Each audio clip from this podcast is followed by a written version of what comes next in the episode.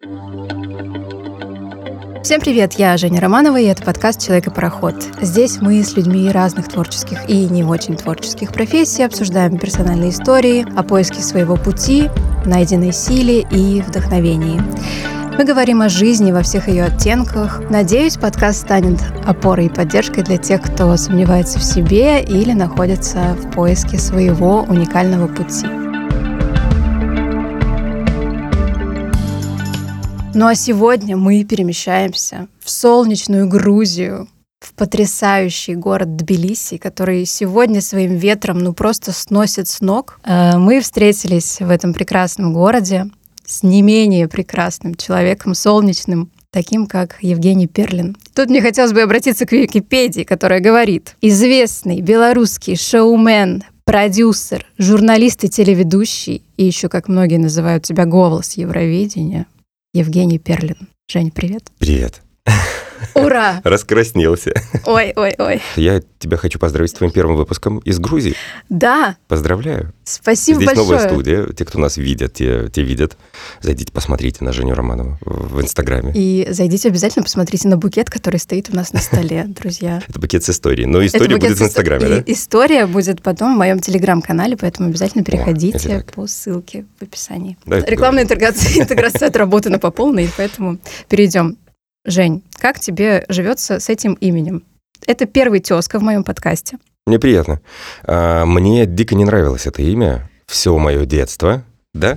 Добрый вечер. Да, добрый вечер. Я ненавидела свое имя всю свою жизнь. Всю жизнь. Мгм. И сейчас. Сейчас уже я смирилась с этим именем, но Смирилась тяжелое слово. Я Смирилась. просто в какой-то момент Мгм. забыл о том, что... Ай, я, я, я забыл о том, что я его ненавидел, и меня постоянно удивляло, почему меня не назвали, например, как брата, Саша. И я думаю, блин, Женя, Женя, Женя. А потом я в какой-то момент понял, что, ай, что мне тратить на негативную эмоцию? Ну, я не так осознанно подумал в восьмом каком-нибудь классе или седьмом. Просто забыл расстраиваться, и все, и хорошо мне. Ну, а потом, когда уже я пошел в журналистику, там это уже мне сказали, звучит, а да, вот так вот Евгений Перлин, ого. Я сам не люблю так произносить, где я публично выступаю. Я говорю, я Женя Перлин. Вот типа, ну, мне хочется сразу так ближе стать, потому что Мгм, Евгений Перлин, мгм. это правда, должно звучать где-то с экрана. Там и звучало, но вот Мгм. хочется быть ближе. А меня наоборот. Я всегда, когда представляюсь, я говорю, я Евгения. Но... А я тебя Женя называю. Нет, Я знаю, есть такие нет, люди, которые нет. не любят. Э, супер, что ты называешь меня Женя. Я ненавидела свое имя только потому, что оно такое дуальное. То есть оно для мальчиков и для девочек универсальное. И у меня есть брат Женя с такой же фамилией, и мы жили еще все свое все наше детство в одной Родной? квартире. Э, Двоюродный. А, Но мы жили все большой семьей в одной квартире. Каждый раз, когда нам звонил кто-то из школы по телефону и говорили, а Женю можно? И сразу же, кто из взрослых брал телефон, спрашивал, а вам мальчика или девочку? И меня это страшно бесило, меня это просто раздражало. мне кажется, это очень смешно. Это для какого-то сериала с Кичкома может быть типа, а вам мальчика или девочку? Ай, ладно, все, не будем такие шутки шутить еще в начале, а то нас не дослушают. Ну, в общем, да, я думаю, почему меня не назвали хотя бы, не знаю, там Жанна какая-нибудь? Явно, откровенно женское имя. Ты же могла в 18 лет просто все изменить. Да, я изменила фамилию. Офигеть. С логикой мы вообще не дружим, да? Я правильно понимаю? Логика не моя. Хорошо.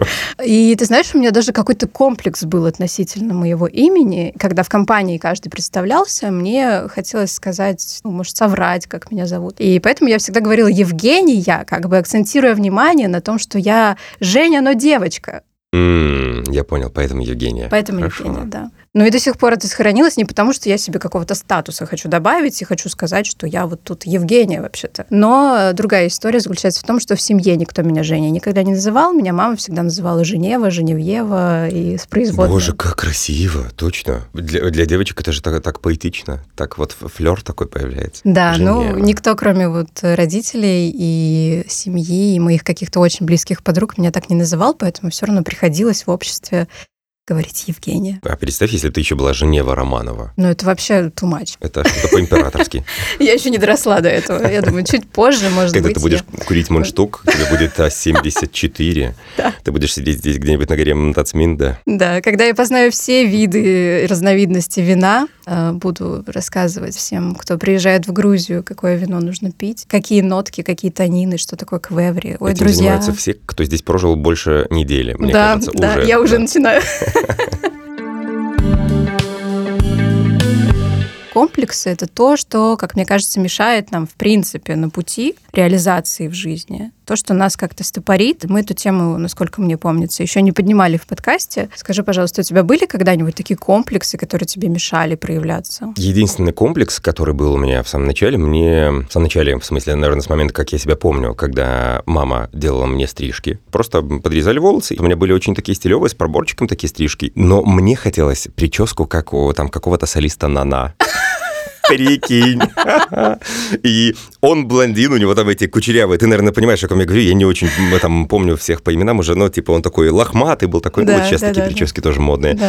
А я думаю, я, я прошу маму, говорю, мам, постриги. И я каждый раз думаю, почему вот она постригла, а я не блондин и не лохматый, она же постригла. И каждый раз меня это разочаровывало, э, наверное, может быть, раз там 10, а потом я тоже опять забил на это и все. Мое такое, наверное, отношение к этим комплексам и вообще каким-то моментам. Пару дней назад вспомнил фразу «Любишь кататься на саночках? Люби и катайся». Мне что-то хочется делать, и я начинаю это делать. Меня ничего не останавливает на стадии, наверное, восприятия себя. Скорее, я могу оценить риски, которые могут возникнуть в плане достижения результата, но не я не смогу, не это сложно, ничего такого. Я там не такой. Мы с тобой за кадром начали говорить про комплекс, как-то синдром... Синдром самозванца? Самозванца, да. Угу. Вот э, я вообще таким никогда не страдал. Даже если я понимал, что мне не хватало там навыков каких-то, особенно в начале радиокарьеры, я говорил, ребят, я два года, у меня уже опыт, я уже работал, я приходил, я ни разу не был в студии, я так устраивался на радио. Меня никогда это не останавливало. И, конечно, мне, э, особенно в те годы казалось, когда там сверстники тоже говорили, да блин, а у меня проблема. И мне казалось, да забудь, перестань, не сомневайся. Я понимаю, не что это, этой фразой вот так ничего угу. не выключается. Это гораздо сложнее людям, у которых есть комплексы. Но вот мне повезло, что у меня сложилось такое восприятие. Хотя я там понимаю, что я далеко не идеальный, просто это мое отношение к моей неидеальности. Класс, слушай, а как тебе кажется, это э, на тебя так повлияло воспитание, может быть, э, социализация в детстве, там, в садике? Это не воспитание, это именно социализация, наверное, потому что воспитывалась я в обычной семье, простых рабочих. У нас не было было там какого-то воспитания особенного. Просто вот как-то, мне кажется, это нативно все происходило. Но социализация, наверное, со школьных лет, когда не то, что я люблю там рассказывать свою биографию, но я занимался танцами, хореографией, 9 лет, бальные. Я во всех школьных постановках был там то королем, карабасом, каким-нибудь еще. Бальные танцы, собственно, в этих же новогодних сказках. У нас постоянно в школьные годы были выступления, и ты постоянно на сцене. Типа школьного театра, кстати, было, да? Да, это и был школьный театр, просто не назывался театр. Были регулярные эти постановки, и мне некогда было просто, во-первых, сцены бояться, потому что это типа, это регулярность, это постоянно, угу. и для меня это была ситуация, это норма. Для меня сцена — это норма. И у меня не было фобии сцены, фобии говорить на публике. А у тебя никогда не было сравнения с другими? Да, ты был на сцене, да, ты был таким социализированным, активным, но при этом всегда же есть кто-то лучше тебя, кто-то... Нет, они есть, но ты не должен про это думать. Пусть они есть лучше, если тебя они вдохновляют, хорошо, вдохновляйся ими. Но это не то, что должно останавливать вообще. Наше шоу, например, вечернее, когда оно выходило на телеке, у нас два года выходило вечернее шоу в Беларуси на национальном канале, на главном, и нас бесконечно сравнивали с Ургантом. Меня это останавливало когда-то? Нет. Меня это расстраивало? устраивало, нет, просто ноль раз. Да, меня вдохновляли. Какие-то моменты, потом меня еще особенно стали вдохновлять моменты, когда мы в шоу «Вечерний Ургант» стали замечать наши какие-то сценарные ходы, которые мы использовали. Я думаю, офигеть. А потом я встретился с людьми, которые мне подтвердили, да, мы мониторим, мы, мы, нам понравилось, вот мы решили использовать. Ну, что нет? Ну, и мы как бы не то, что расстроились. Вау, это такой бальзам на душу. Да, ты представляешь, и когда люди, особенно, знаешь, критиков диванных много, и давно они уже еще завелись, и все говорили, да нет, вы не Ургант, ты понимаешь. Ну, да. Они у нас списывают. Нет, ну это не так все, конечно, было. Это было пару эпизодов буквально, но были моменты. Я когда готовилась, а я готовлюсь, я мониторила, и я, да, действительно видела несколько упоминаний о том, что тебя называют белорусским Ургантом. Не задевает ли это тебя? Почему тебя сравнивают с Ургантом, например, не с Джимми Киммелом? Ну, потому что Ургант нам ближе, я понимаю, но вообще глобально. Но Late Night Show придумал явно не Ургант. И не есть... Киммел даже. И, и даже да. не он, Мне да. кажется, с Леттермана началась история. Да. Но проблема всего лишь в необразованности вот этой именно широкой массой, в необразованности в плане там недалекости, да, и интеллектуальности, просто непогруженность в эту тему. И люди, правда, не все знают о том, что, что за формат, что это вообще формат, а не это Ургант придумал. У нас, правда, большая часть людей понимает, что это шоу Ургант, и это его шоу, он, он так придумал, вот это его формат. И мы, получается, его стырили. И поэтому белорусский Ургант... Э, кто-то пытался, видимо, так комплименты какие-то высказать тоже из там коллег-журналистов, но вот только поэтому люди не знают о том, что есть много других шоу, они уже давно выходят. И у нас были какие-то сложности, это наша шутка такая. Это инсайт, мы его никогда не выносили, но у тебя можно, я думаю. Эксклюзив. Ну, типа того, да. Когда мы тоже думаем, блин, что же сделать с этим актером? Мы не можем придумать какой-то интерактив. А, ну, после интервью что-то нужно какой-то прикольчик сделать. Какие-то ходы мы просто думаем, так, у Урганта ничего не брать. Нам принципиально было. Мы тырили прямо у Киммела. И люди не понимали, что мы какие-то идеи могли стырить, потому что они не видят Киммела, они не знают, что это там уже вышло. Вот такое было решение. Но мы этим пользовались редко, потому что это, опять же, совесть играла, и ты понимаешь, нет, у нас авторская группа, она не такая большая, как Ургант, но тем не менее, мы можем, мы должны, давайте пилить. В крайнем случае, если прям дедлайн или там внезапный гость, то тогда мы что-то могли подтырить.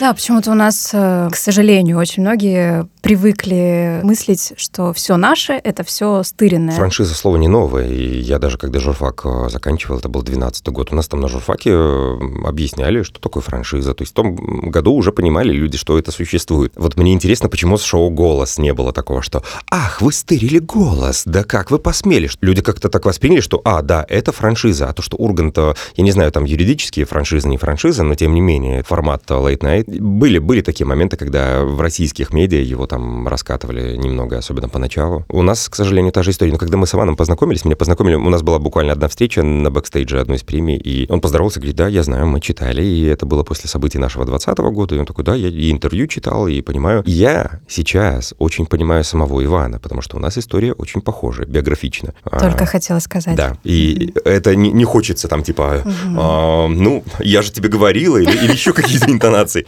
Ну вот, вот так, так совпало исторически. Я очень понимаю его эмоции, еще умножая на его масштаб. А что ты почувствовал, когда вы познакомились? У тебя не было там никакого трепета, что вот это тот, с кем меня Был срав... стыд, потому что мой друг, который меня знакомил, его очень тоже хороший друг, не будем здесь фамилии называть, он меня знакомил на, на этом мероприятии, не надо. Я вижу, ты уже наклонилась к микрофону, не надо. И он меня знакомил со всеми на, на премии, где мы встретились. Он говорит, вот это белорусский Ургант, это, это Ургант белорусский, вот это из Беларуси, наш гость, мой друг. А, и этот гость у меня тоже, кстати, был э, в шоу. Когда мы пошли на, на бэкстейдж, я говорю, пожалуйста, не говори ему так, давай просто, ну, типа, журналист, там, коллега твой, вот у него там такой же формат, например, можешь не говорить ничего. Он говорит, нет, пойдем. Он говорит, Иван, это Женя Перлин, это вот белорусский Ургант. Да Я нет, такой, нет. Да как так? Нет, он улыбнулся, но он понял все, у него же все замечательно, но чувством юмора. Знал. Он тебя уже просто знал. Да, да. Ну, он, он понял иронию, которая угу. вот образовалась в тот момент. Ты упомянул про журналистику, и я знаю, что у тебя какая-то невероятная история с поступлением. Ой, там ничего невероятного нет. Я просто в последний момент забил на все, и с поступлением на журфак я до последнего просто сидел в холле, где э, смотрел, э, там такая, типа, чуть ли не онлайн какая-то была таблица, сколько, куда поступает людей, и я в последний момент такой специальность просто выбирал, чтобы на бесплатное, чтобы на халяву. А потом переводился на те специальности по ходу уже, как мне было выгодно, потом заочку вообще ушел, потому что я работал с первого курса. А почему ты ушла с журфака? Ты рассказала, что ты год отучилась. Разочаровалась О, в профессии? друзья, у меня была такая история. Твой вопрос он а, является таким предвестником моего следующего выпуска, друзья. Я не буду сейчас никаких спойлеров давать, но следующий выпуск вас явно удивит. И я там очень подробно расскажу о всей своей истории. Но если вкратце. Я сначала когда закончила школу, абсолютно не знала, не понимала, куда я хочу поступать, кем я хочу быть, кроме как просто тусоваться и отдыхать. Это интеллигентная дама.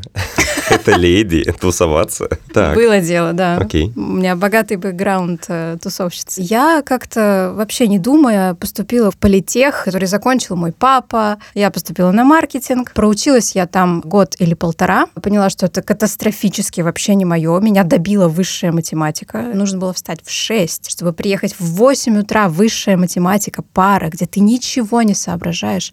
Какие логарифмы, какие интегралы, куда, что, вообще зачем Она это долго мне? была у вас на маркетинге? Год. Первый год. Okay. В Беларуси только полгода. Поступайте на белорусский журфак.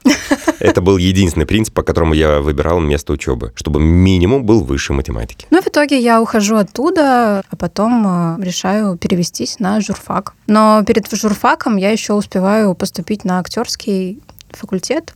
Но там другая история, друзья. Слушайте следующий выпуск. А с журфака, как я ушла, я разочаровалась, да. Во-первых, мне было сколько, 19 лет? Ну, мы не очень-то много чего осознавали в этом возрасте, не знаю, как ты, я уж точно. Есть такая фраза, если журналист не может войти через дверь, он войдет в окно. Я не видела себя таким человеком, который просто выгрызает себе место, который будет биться, идти по головам, кровь, пот, слезы, в общем, все вот это. Я категорически не видела себя в этом. И вообще потом у меня случилась большая любовь с Петербургом, именно с городом. Я уехала в Петербург, бросила всю журналистику и поступила в кино и телевидение в Санкт-Петербурге.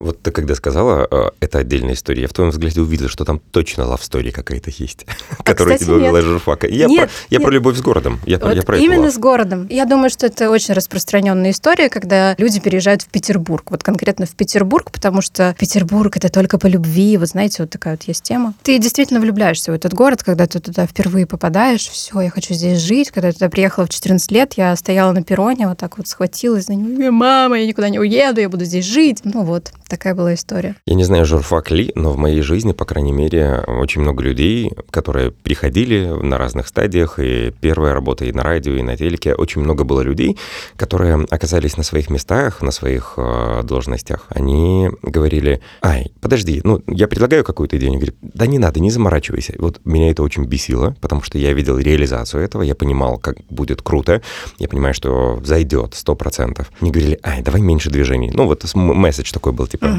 просто вот, ну, оно и так хорошо. Люди ходили на работу как на работу. Это тот момент, который все тормозил. И когда ты накидываешь идеи, тебе хочется попробуй, сделай, вперед. И эти люди постоянно говорили, не надо, меньше этого. И это меня провоцировало. Мне говорят, что козероги такие по натуре, хотя я в это не очень Второй верю. козерог в моем подкасте. Еще и Женя. Еще и журналист.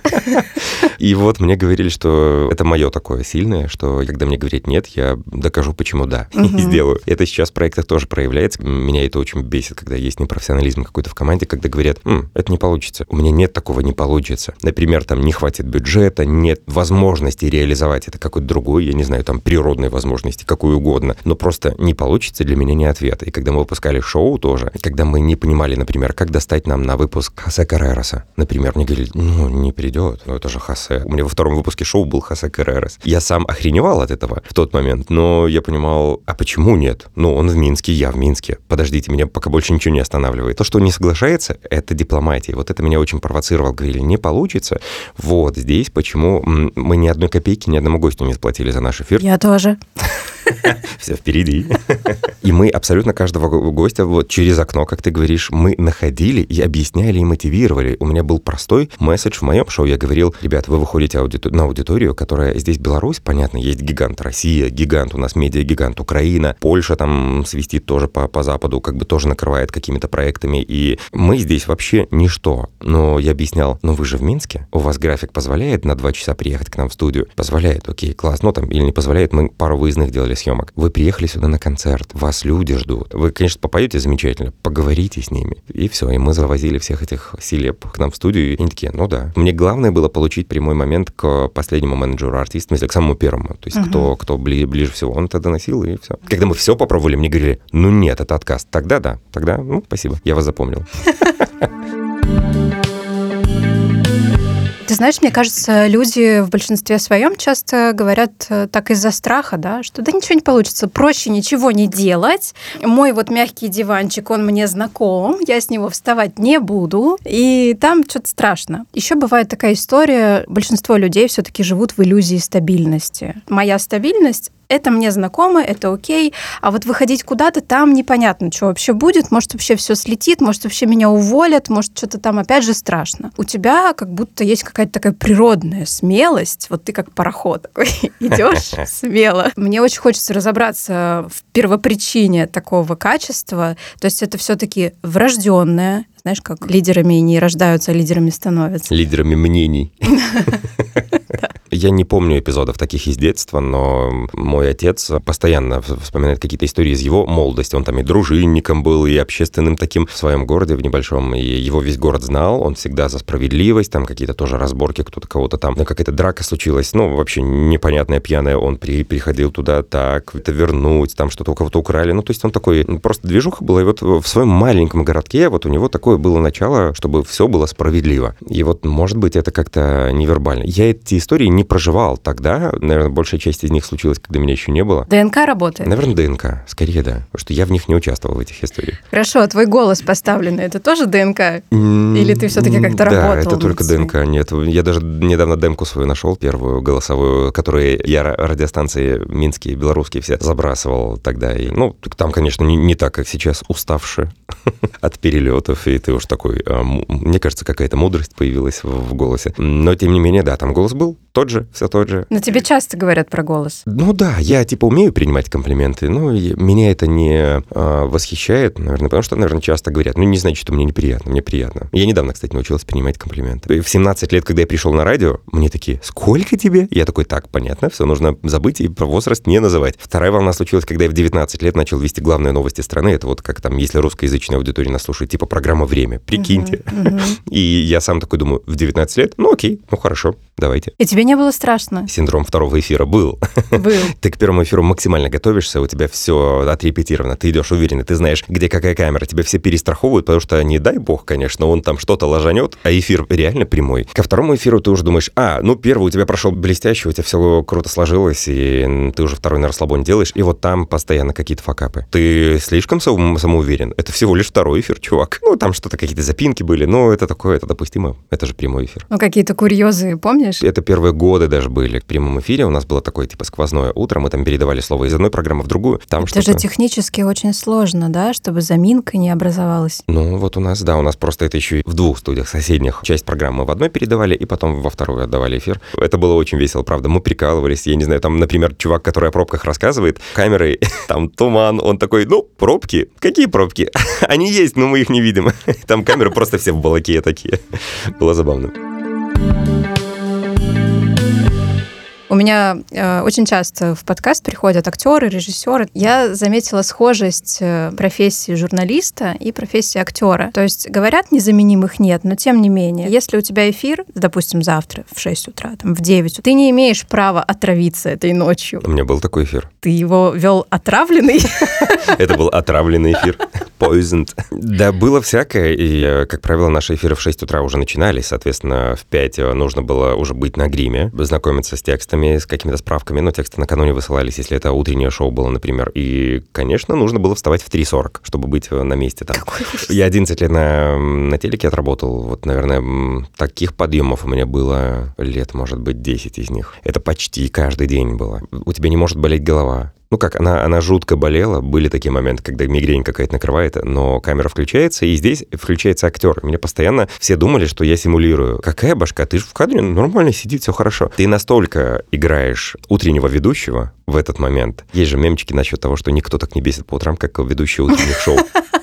Да. Мы были такими, потому что мы-то просыпались в 4, и когда шоу начиналось в 6, мы уже 2 часа были проснувшиеся. Мы съели там какой-нибудь хот-дог заправки, или там из мака что-нибудь вкусненькое съели, кофе выпили. Мы уже поболтали, пообщались. Человек, который нас включал в 6 там, или в 7, это же его первые минуты дня. Конечно, он еще не проснулся, конечно. Его мы будем бесить. На эфиры были максимально живые, потому что они были прямые. Мы угорали как могли. Звонили даже друг другу в прямой эфир. У нас были звонки в прямой эфир, можно было дозвониться. И бывало, мне коллега звонит, и, ну, там, с таким, с акцентом щельским, таким, всем добрый, доброе утро, вот это мы дозвонились вам.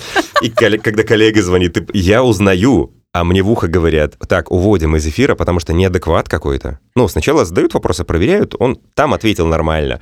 А в эфире он с акцентом уже, он говорит, Женя, уводим. И, а я не могу сказать, что, блин, ребята, это Андрей, вы не узнали его.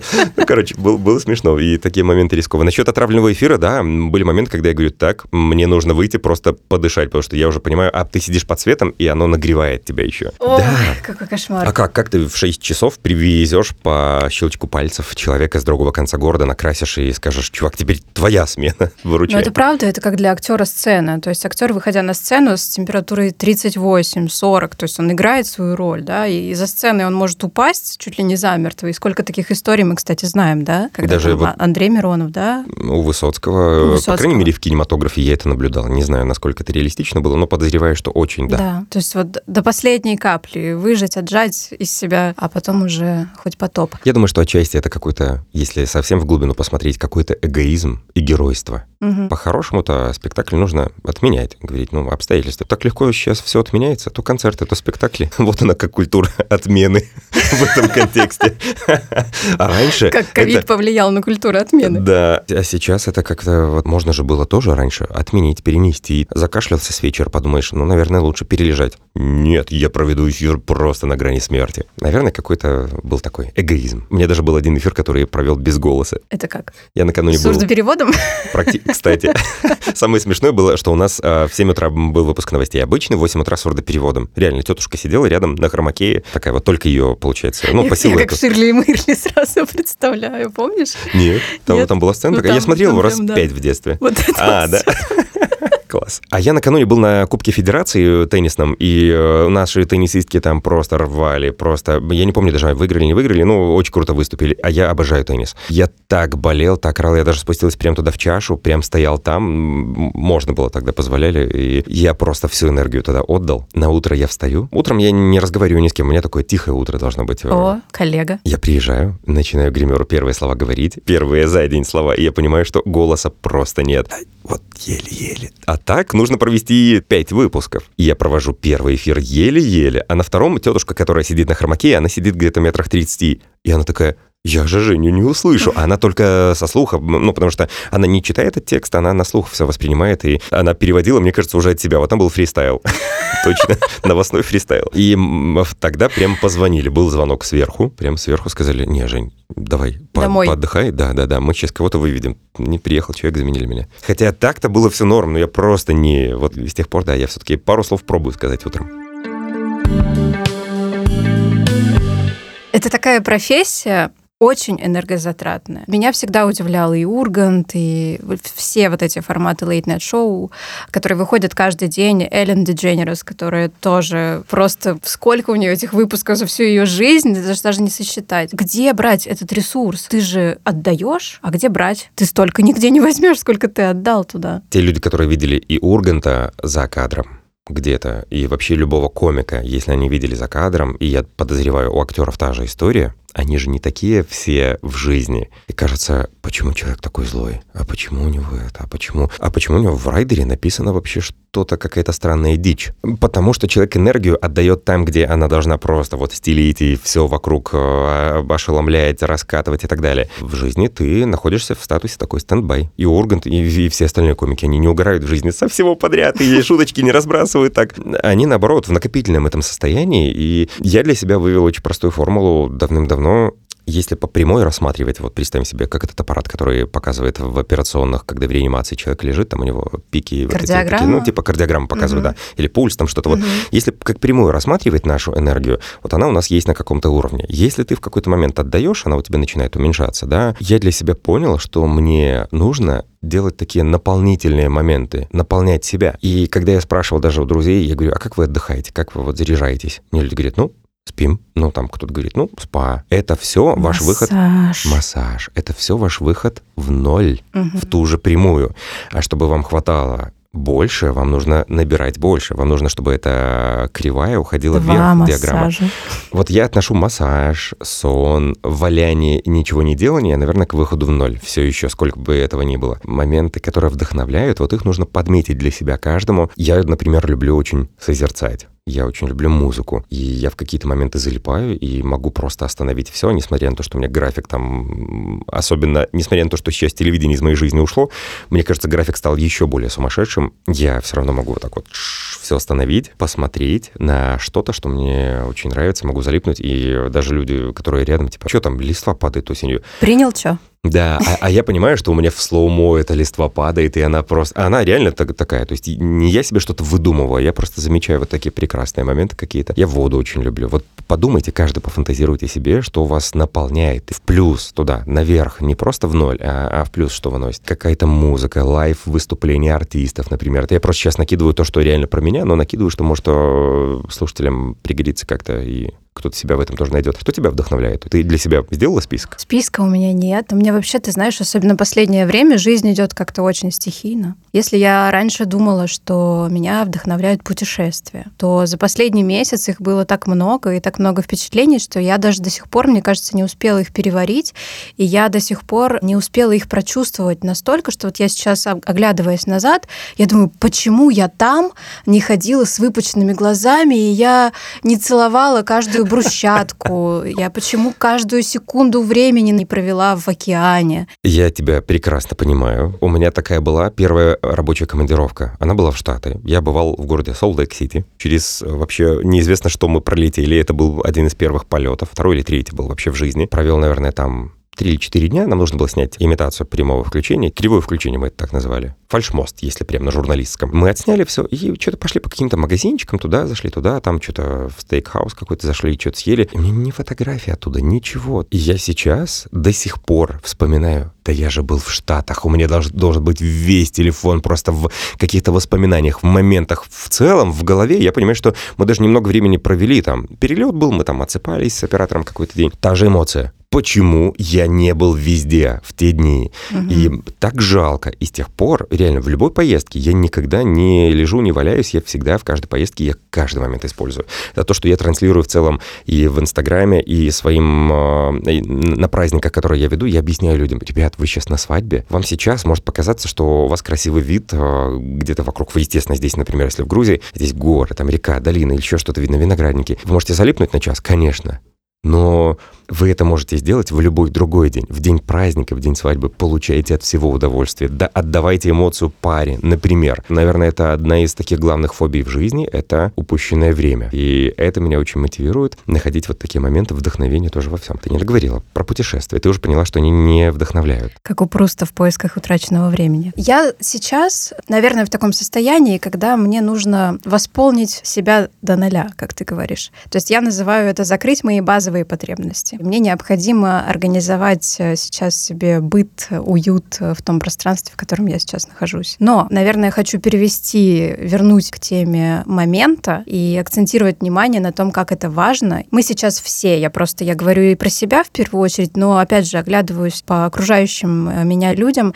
смотрю, что все стремятся куда-то, бегут, у всех какие-то дела, заходишь в Инстаграм, у всех какие-то проекты, то есть все, все на бегу. И вообще в целом у нас поток информации, он такой большой, и мы все время куда-то не успеваем. То, о чем ты говоришь, побыть в моменте и понаслаждаться дуновением ветра или там послушать, что это за птица чудесная такая поет, это большая роскошь. Знаешь, а, насчет ветра, ты иронизируешь сегодня про этот ветер, бедный. Я вспоминаю до сих пор момент, когда я был в 2017 году в Исландии. Там есть какой-то городок, где прям очень близко океан, море, что-то, я уже даже не помню, что там, ну, вода, короче, была. Mm-hmm. Почти прямо у нашего отельчика, гестхауса даже. Я помню тот момент, когда камни, там огромные такие булыжники были. Пасмурная погода, в Исландии вообще солнце редко бывает. Пасмурная погода, но дождь не, не лил. Я подхожу к камням, к этим, к огромным, они выше меня. Прислоняешься, они теплые и офигеваешь. Они теплые, а вокруг холодно. И ты выглядываешь из-за камня, а тебе насквозь прошивает этот ветер. Как будто бы, я не знаю, я это для себя метафору такую придумал, что у тебя вся дурь из головы вылетает. Потому что он как выдувает все, все мысли из головы. А попсили фразу а, «быть в моменте». Мне самому не нравится, так Согласна. я никогда не говорю, но я не знаю, как это объяснить так доходчиво людям, чтобы они прям поняли, ну, те, кому нужно, те, те возьмут, наверное, из этой мысли, что угу. для себя. Даже сейчас я к тебе шел, я пока вот прошел до, до такси, шел через парки тоже, там так продувает классно, и ты смотришь, и я как взлетаю. Когда я писал скрипты для Евровидения, сценарии комментирования, я помню, были моменты, когда был жутко не выспавшийся. Куча всего, много информации проходит через голову, и ты понимаешь, просто голова загружена. Она болит от того, что информации много. Такое тоже бывает. Я понимаю, что мне завтра комментировать, должна речь, стрелять, на ходу много нужно чего ловить, ты держишь сценарий весь в голове, хоть ты его написал, но все равно он в голове. И я говорю, мне нужен час в городе. Я просто выхожу, просто иду в никуда. По прямой слушаю звуки. А, еще одна фишка моя. Попробуйте. Если у нас есть э, любители музыки в наушниках по городу, я в путешествиях никогда не слушаю в городе музыку. Я могу слушать в самолете, там, в другие моменты. Когда иду по городу, я слушаю город. Это так круто. Речь, звуки города, птицы, много всего, и это все складывается в одну картину. Я такой, я, я очень... Меня саундтреки, они оставляют такие моменты, якори такие в моей голове, в памяти. Попробуйте послушать город, погуляйте. И в таком случае я прям наполняюсь. Я помню, я в Стокгольме так гулял, вот просто мне часа хватил, час, там полтора я взял кофе, просто шел по прямой. Так кайфово было. Здесь мы снова с тобой очень похожи, потому что я, фан-факт, когда я об этом говорю, люди обычно выпучивают глаза и не верят. Я говорю, что я действительно никогда не слушаю музыку. У меня даже нет никакого плейлиста, у меня даже нет подписки нигде. Единственное, что я могу слушать, это подкасты, и то чаще всего я делаю это дома. Я никогда не хожу в наушниках, ну, по улице. Я всегда слушаю город, я слушаю людей, особенно здесь. Мне очень нравится грузинская речь. Я сама очень люблю свои знания грузинского проявить, так сказать. Гамарджоба Диди Мадлопа. Это все, что я знаю. Пока. Но да, я тоже призываю обычно людей, я просто знаю тех, кто, в принципе, без наушников из дома не выходит. И всегда-всегда у них там долбит какая-нибудь музыка. Мне кажется, что это отвлекает, и это, опять же, тебя немножко выбивает из реальности. Не нравится вам формулировка «быть в моменте», ну, быть в состоянии здесь и сейчас. Вот в эту секунду почувствовать, что вот я есть я, я что-то чувствую, а не я в каких-то мыслях, в своих там трансах, иллюзиях где-то там витаю. Мне кажется, очень важно себя в это состояние возвращать. Друзья, ну а пока вы слушаете этот выпуск, почувствуйте себя в состоянии здесь и сейчас и обязательно оцените подкаст на той платформе, где он у вас воспроизведен, будь то Apple подкасты или Яндекс Музыка. Каждая ваша оценка – это огромный вклад в мой проект. Самом деле я согласен с тем, что мир, правда, ускорился бешеный. Такой лайфхак. Люди же говорят, да когда, какие прогулки мне? Я представляю, как да, там Москва, да. конечно, Я летит человек занятой, обычно. мне ну, не до этого. Люди с этим лайфстайлом. Мне некогда погулять. Я стал для себя придумывать такие решения. Я перестал парковаться прямо под дверью места. А в Минске так можно. Ну, в смысле, там доступность парковок большая. И ты можешь стать очень легко близко к тому месту, куда тебе нужно. Я стал парковаться всегда дальше, чтобы у меня была возможность прогуляться, даже пройтись, если я успеваю. Ну, или потом назад, после встречи, я могу также прогуляться до машины стороны и уже просто пройтись элементарно. Или запланируйте себе поход в парк без музыки. Прям в графике поставьте окно час-два. Если запланируете, вы найдете время для этого. Ну, или если у вас там график сдвинется, ну окей, ну вы попытались. Вот ты сказал, погуляйте в парке, а я подумала, можно же и в лес поехать, можно поехать к морю, если вдруг кто живет рядом с морем. Это вообще, я считаю, что просто шикарно. Я человек или, воды тоже, Или да. горы. Я тоже очень люблю вид воды, и запах, вот это вот все. Но я поняла, что меня заряжают горы. Вот если я вижу, что передо мной стоит гора, я перед этим природным явлением просто даже не могу устоять. То есть я просто стою, как вкопанная, наблюдаю за этой горой, и мне не верится, что она такая масштабная, и я сразу чувствую, что я такая маленькая, и все мои большие проблемы, которые мне казалось у меня в голове какие-то огромные, они сразу тоже как-то... Ты же была в Гудауре? Гудауре и дальше туда, где Казбек, собственно, гора? Нет, Казбеке еще нет. О, вот ты просто писала то чувство, от которого ты реально охренеешь. Вот эффект именно целой горы, угу. одна штука, у тебя будет как раз, когда ты увидишь Казбек, и там есть э, отельчики, которые расположены по ту сторону вот этой долины, и ты видишь как бы прям Казбек перед тобой, и они очень классно, панорамно там все, ты можешь наблюдать. Там есть такое ощущение, и мне даже казалось, я там несколько раз ночевал, что меня гора зовет. Мне гора не дает уснуть. Я реально, я ночью встаю, выхожу на террасу, я понимаю, что я не могу уснуть. Я наблюдаю за этой горой. Это так прикольно. Так что я рекомендую отправиться туда, в горные эти региончики тоже. Там вдохновляет. Спасибо тебе большое за рекомендацию. Я обязательно воспользуюсь. У меня начинается такая стадия, когда, знаешь, я чувствую, что меня куда-то зовет. Я не могу долго сидеть на одном месте, мне постоянно хочется куда-нибудь поехать. Даже если в рамках там города я не могу куда-то выехать, я либо еду куда-то в пригород, либо просто в парк, либо в лес куда-то. Мне нужно обязательно, я, я не усидчива, нужно срочно бежать куда-то. Скажи, пожалуйста, ты очень много где был. Ты столько видел красивейших мест. Э, вот скажи, пожалуйста, что самое тебя впечатлившее какое-то, может быть, природа или какая-то локация какая-то? Что тебя больше всего впечатлило? Без сомнений здесь отвечу, что Исландия, вся страна целиком, она не, не от этого мира. Я не знаю, как она на Земле оказалась, но там точно стоит побывать, и тем более с ценами из какого-нибудь Вильнюса, например, это копеечный перелет на самом деле, и люди почему-то считают Исландию супер дорогой. Там есть лайфхаки, понятно, можно очень даже бюджетно слетать, если вас деньги останавливают. А, кого-то еще холод может останавливать, потому что не самая теплая страна. Но это страна впечатлений везде просто. Я недавно был во второй раз, я понимаю, что вот меня восторгает там все. Несмотря на бешеные какие-то бюджеты поездки, потому что хочется побывать в тех местах, где я не был в первый раз, и могу позволить как место во вторую поездку. Ничего не останавливает. Исландия это, — это, это любовь. Второе, наверное, красивейшее место на планете — это Вена. Один город. В Австрии только Вена. Мне говорят, да ничего здесь особенного. Да Европа, стандартная Европа, просто красивенько так же. И начинают мне рассказывать про Гамбург, про Брюссель. Да вон Париж, посмотри-то какой. И мне кажется, люди в мире делятся на тех, кто любит Вену, либо любит Париж. Я очень вижу тонкости именно в Вене. Я бы там жил, если бы не несколько но. Это, это такой город, куда я даже, если у меня между перелетами там есть часиков 5, последний раз было 4 часа, я сел на такси, помчался туда, выпил там, пообедал, у нас был ланч, выпил кофе, чашечку в центре, убежал снова в аэропорт, хотя я понимаю, чувак, зачем? Не обязательная программа была, в Вене я бывал много раз, но вот даже в такие стыки я умудряюсь вылететь в город. Честно говоря, я думала, что ты назовешь Грузию, но нет. No. Здесь есть отдельная красивая локация. Я не из тех людей, кто в целом по жизни листит. Я говорю честно, мне кажется, это гораздо круче быть честным к собеседнику, нежели говорить «Грузия фантастическая». Грузия хороша, здесь есть много красивых мест, но есть и свои побочные эффекты, так сказать. У меня есть любимые места в Грузии, в которые мне тоже очень нравится приезжать, и я с удовольствием здесь бываю, но тем не менее. Ты сказал, э, если бы не некоторые «но», то ты жил бы в Вене, а ты, ну, вообще всерьез задумывался о том, чтобы, может быть, ты мог бы жить где-то в другом месте, не в Минске? Ну, я насколько кажется... понимаю, что ты сейчас, ну, до сих пор продолжаешь жить в Минске, да? Хотя по твоему инстаграму кажется, что ты... Некоторые люди думают, что я живу где-то. Да, да. Именно с такой формулировкой. Ты Иногда приезжаешь в Минск.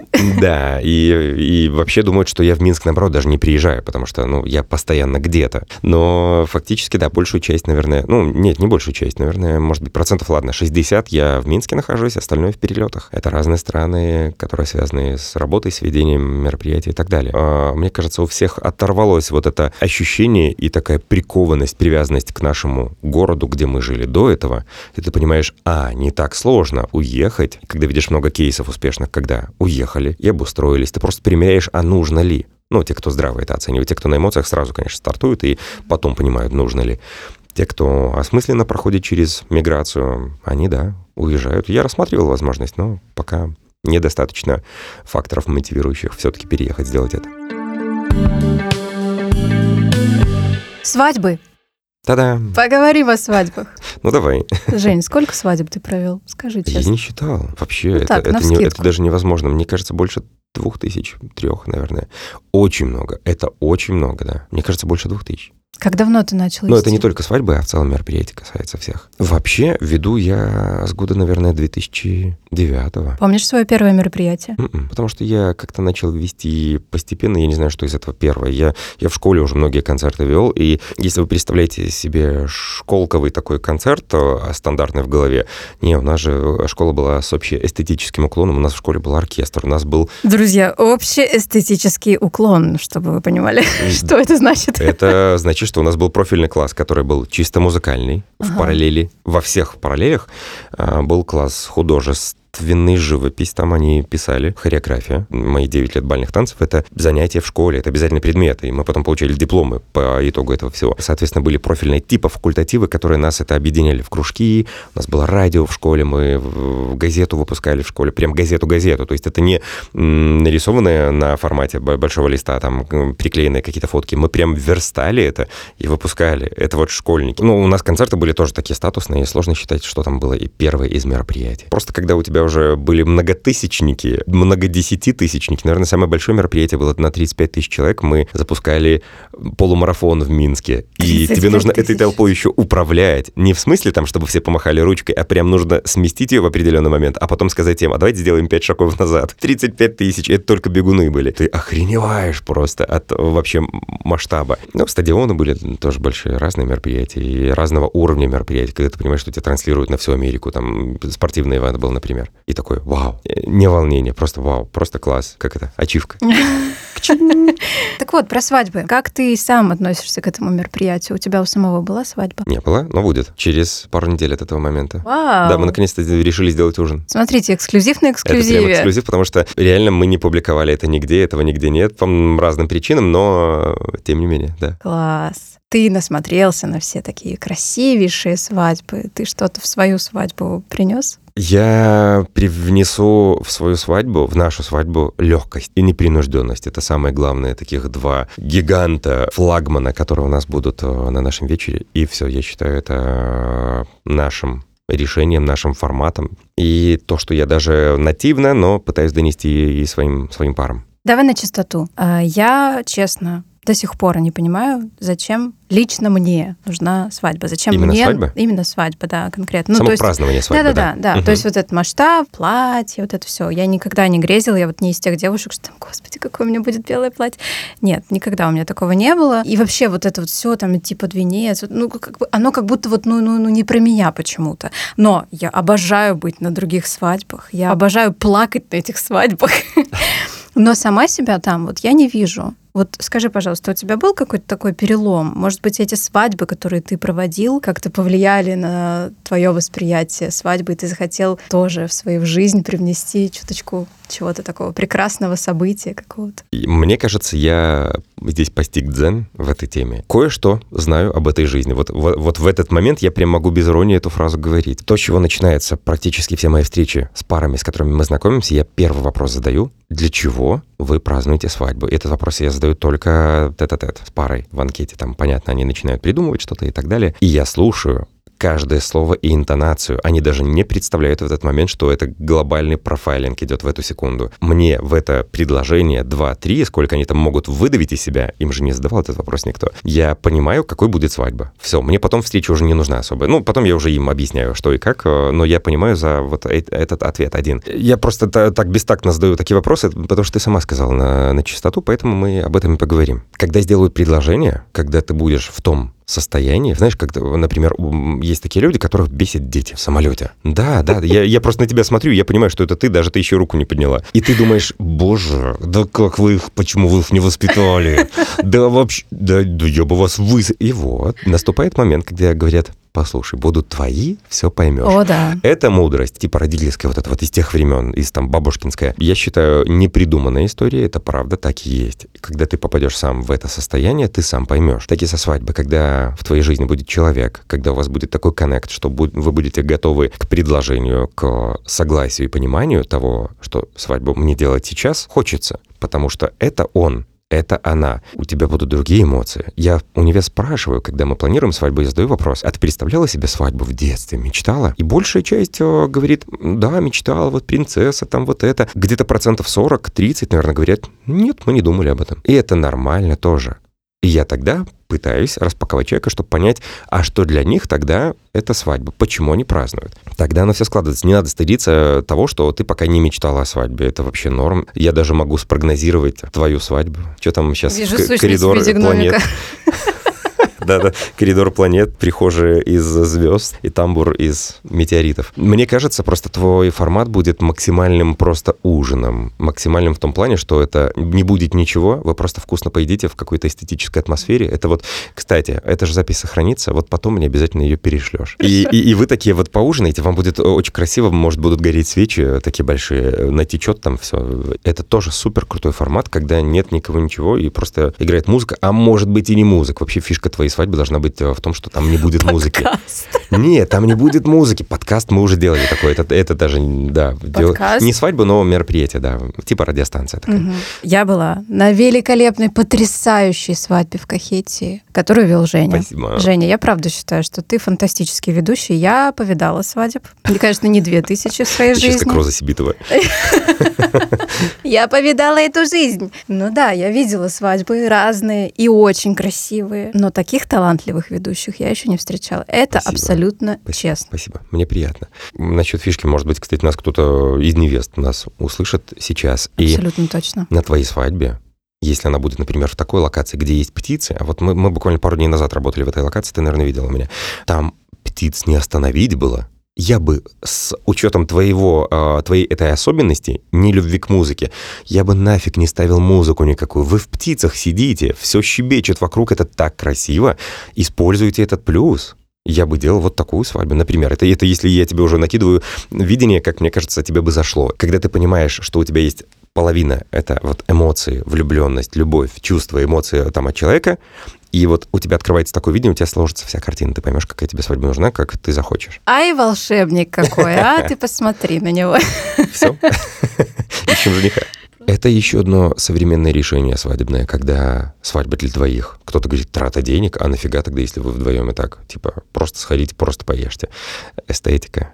Это как раз те такие флешбеки, те якоря, которые mm-hmm. у тебя остаются в памяти. Это кадры какие-то, то, что тебе красиво. Ты говоришь, ты не представляешь себя в каком-то платье, пока ты его просто не увидела. Ты искала себе свадебное платье когда-нибудь? Нет. Ну, типа просто как девочка листала с эти со, Нет, так я тебе об этом салонов. говорила, что я так не вот. примеряла его никогда. В а когда ты начнешь, ты поймешь, о, вот это мне красиво, это вообще не красиво, это вообще не про меня. Просто когда у вас, грубо говоря, будет дата, когда у вас будет вот это ощущение, что вы хотите, вы уже готовы, тогда у тебя сложится и визуал этой свадьбы. И ты поймешь, что да, пару кадров я хочу. Я хочу ужин, где мы только вдвоем никого не будет где-то в какой-то локации, и все. И это тоже свадьба называется. Не знаю, делают ли здесь в Грузии, наверное, не супер популярно, но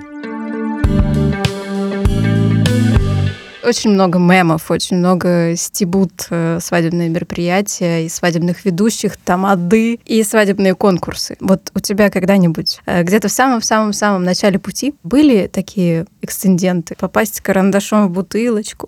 Нет, такого не было. Я этот период не застала в те годы, уже такого не было. И когда сейчас такая волна была супер прогрессивных пар, которые не застали эти конкурсы, но выросли на мемах, и они говорят, а давайте один зашквар, но сделаем делаем. Ребята, для того, чтобы сделать такой зашквар, это касалось, кстати, и нашего вечернего шоу, у нас был такой же подход. А, мы понимали, что зашквар показать легко, очень просто, это очевидно. Но чтобы делать зашквары, нужно, чтобы картинка, например, там визуал был уровня, ну, как минимум, Урганта да, то есть давайте сделаем круто, сделаем вау, а потом будем думать, как мы можем еще постебаться. Потому что постебаться, ну, это слишком просто. А когда мы стебемся, а свадьба на уровне по визуалу очень проигрывает, выглядит, что это как часть всего, и, и тогда все приобретает оттенок эм, не очень солидный. Но даже если все круто, я всегда говорю, ребята, а зачем? А надо нам оно? Если прям говорят, да, мы мечтали, мы всю жизнь мечтали, например, у меня такого не было, но если бы сказали так, и я говорю, окей, давайте сделаем, если вы правда об этом мечтали и думаете. Но, как правило, все фриковые идеи потом по ходу подготовки отпадают, потому что ребята понимают, а, сколько эстетики, Что-то не как красиво, да, да, нахрена нам этот карандаш. Ты говорил про конкурсы. Мы настолько, я планирую вечер, правда, ненавязчиво. За время ужина у меня в среднем запланированы до шести конкурсов, интерактивов каких-то. Это э, чаще разговорное какое-то что-то. Ну, такое, э, все объединяющее uh-huh. семью. Вчера у нас прошел только один интерактив. Прикинь. А все потому, что в моменте мы поняли, что историй про пару гораздо больше, и люди начали на перебой эти истории рассказывать. Я понял, что, о, какие они душевные, нафиг конкурсы. Мы в один сыграли, так, чисто полтора конкурса, короче, было. Во время второго конкурса на противоположной стороне долины вышла радуга, я вижу, как люди просто друг за другом поворачиваются. И говорю, ребята, берем телефоны, пойдем на террасу. Мы вышли на террасу к бассейну, мы стояли минут 15, залипали на все это. В это время пара станцевала первый танец, потому что я говорю, бегом, диджею этот, колонку, раз... ну, то есть мы быстро все переориентировались, и они станцевали первый танец на фоне радуги, сверкали молнии там позади. И вот, в моменте сориентироваться для того, чтобы использовать преимущество той же природы, если она есть. Я прям сам кайфанул, я понимаю, что конкурсы эти ни мне не нужны, ни гостям в этот момент. Но я готов. Если бы все были слишком постные, если бы было все, все слишком ровно, мне нужно было бы гостей поднимать, раскачивать и так далее. Распаковывать там какие еще модные слова. А здесь они все были вообще на другом вайбе, и я к этому тоже готов. Мне стало интересно, почему раньше так были популярны эти конкурсы? Раньше не было культуры ведения. Если прям совсем раньше, был сват, с повязкой, mm-hmm. или кто там, свидетели mm-hmm. были. На них был весь контент свадебный. Раньше было какое понятие? Веселая свадьба, пьяная свадьба. Mm-hmm. Я даже транслирую гостям. Ребята, у нас сейчас будет много историй. У меня целая очередь из желающих рассказать свой прикольчик про пару, там, про жениха, про невесту. Но давайте не запивать каждый. Мы просто сейчас, ну, повспоминаем.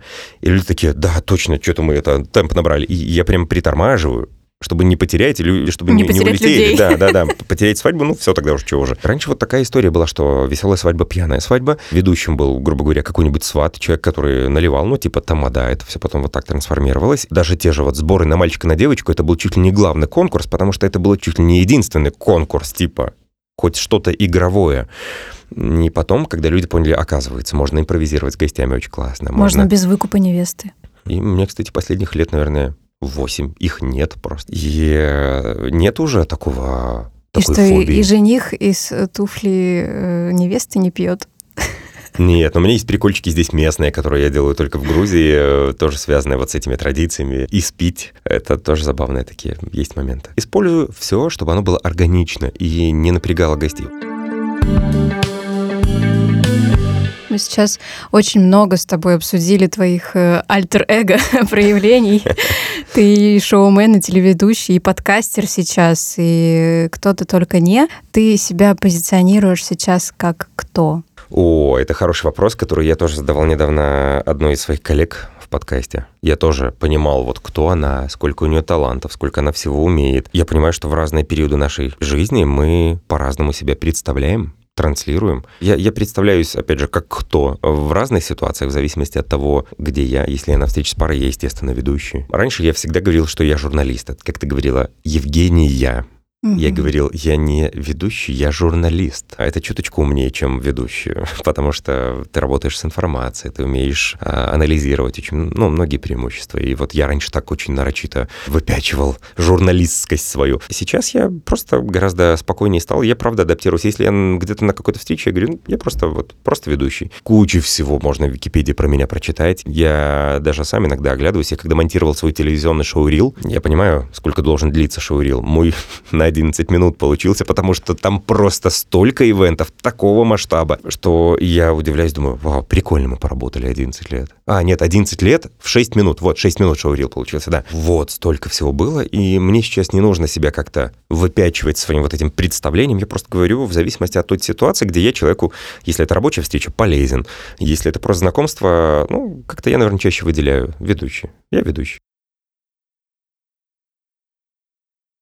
Ведущий. Благодарю тебя, ведущий. Коммуникатор, еще можно, да.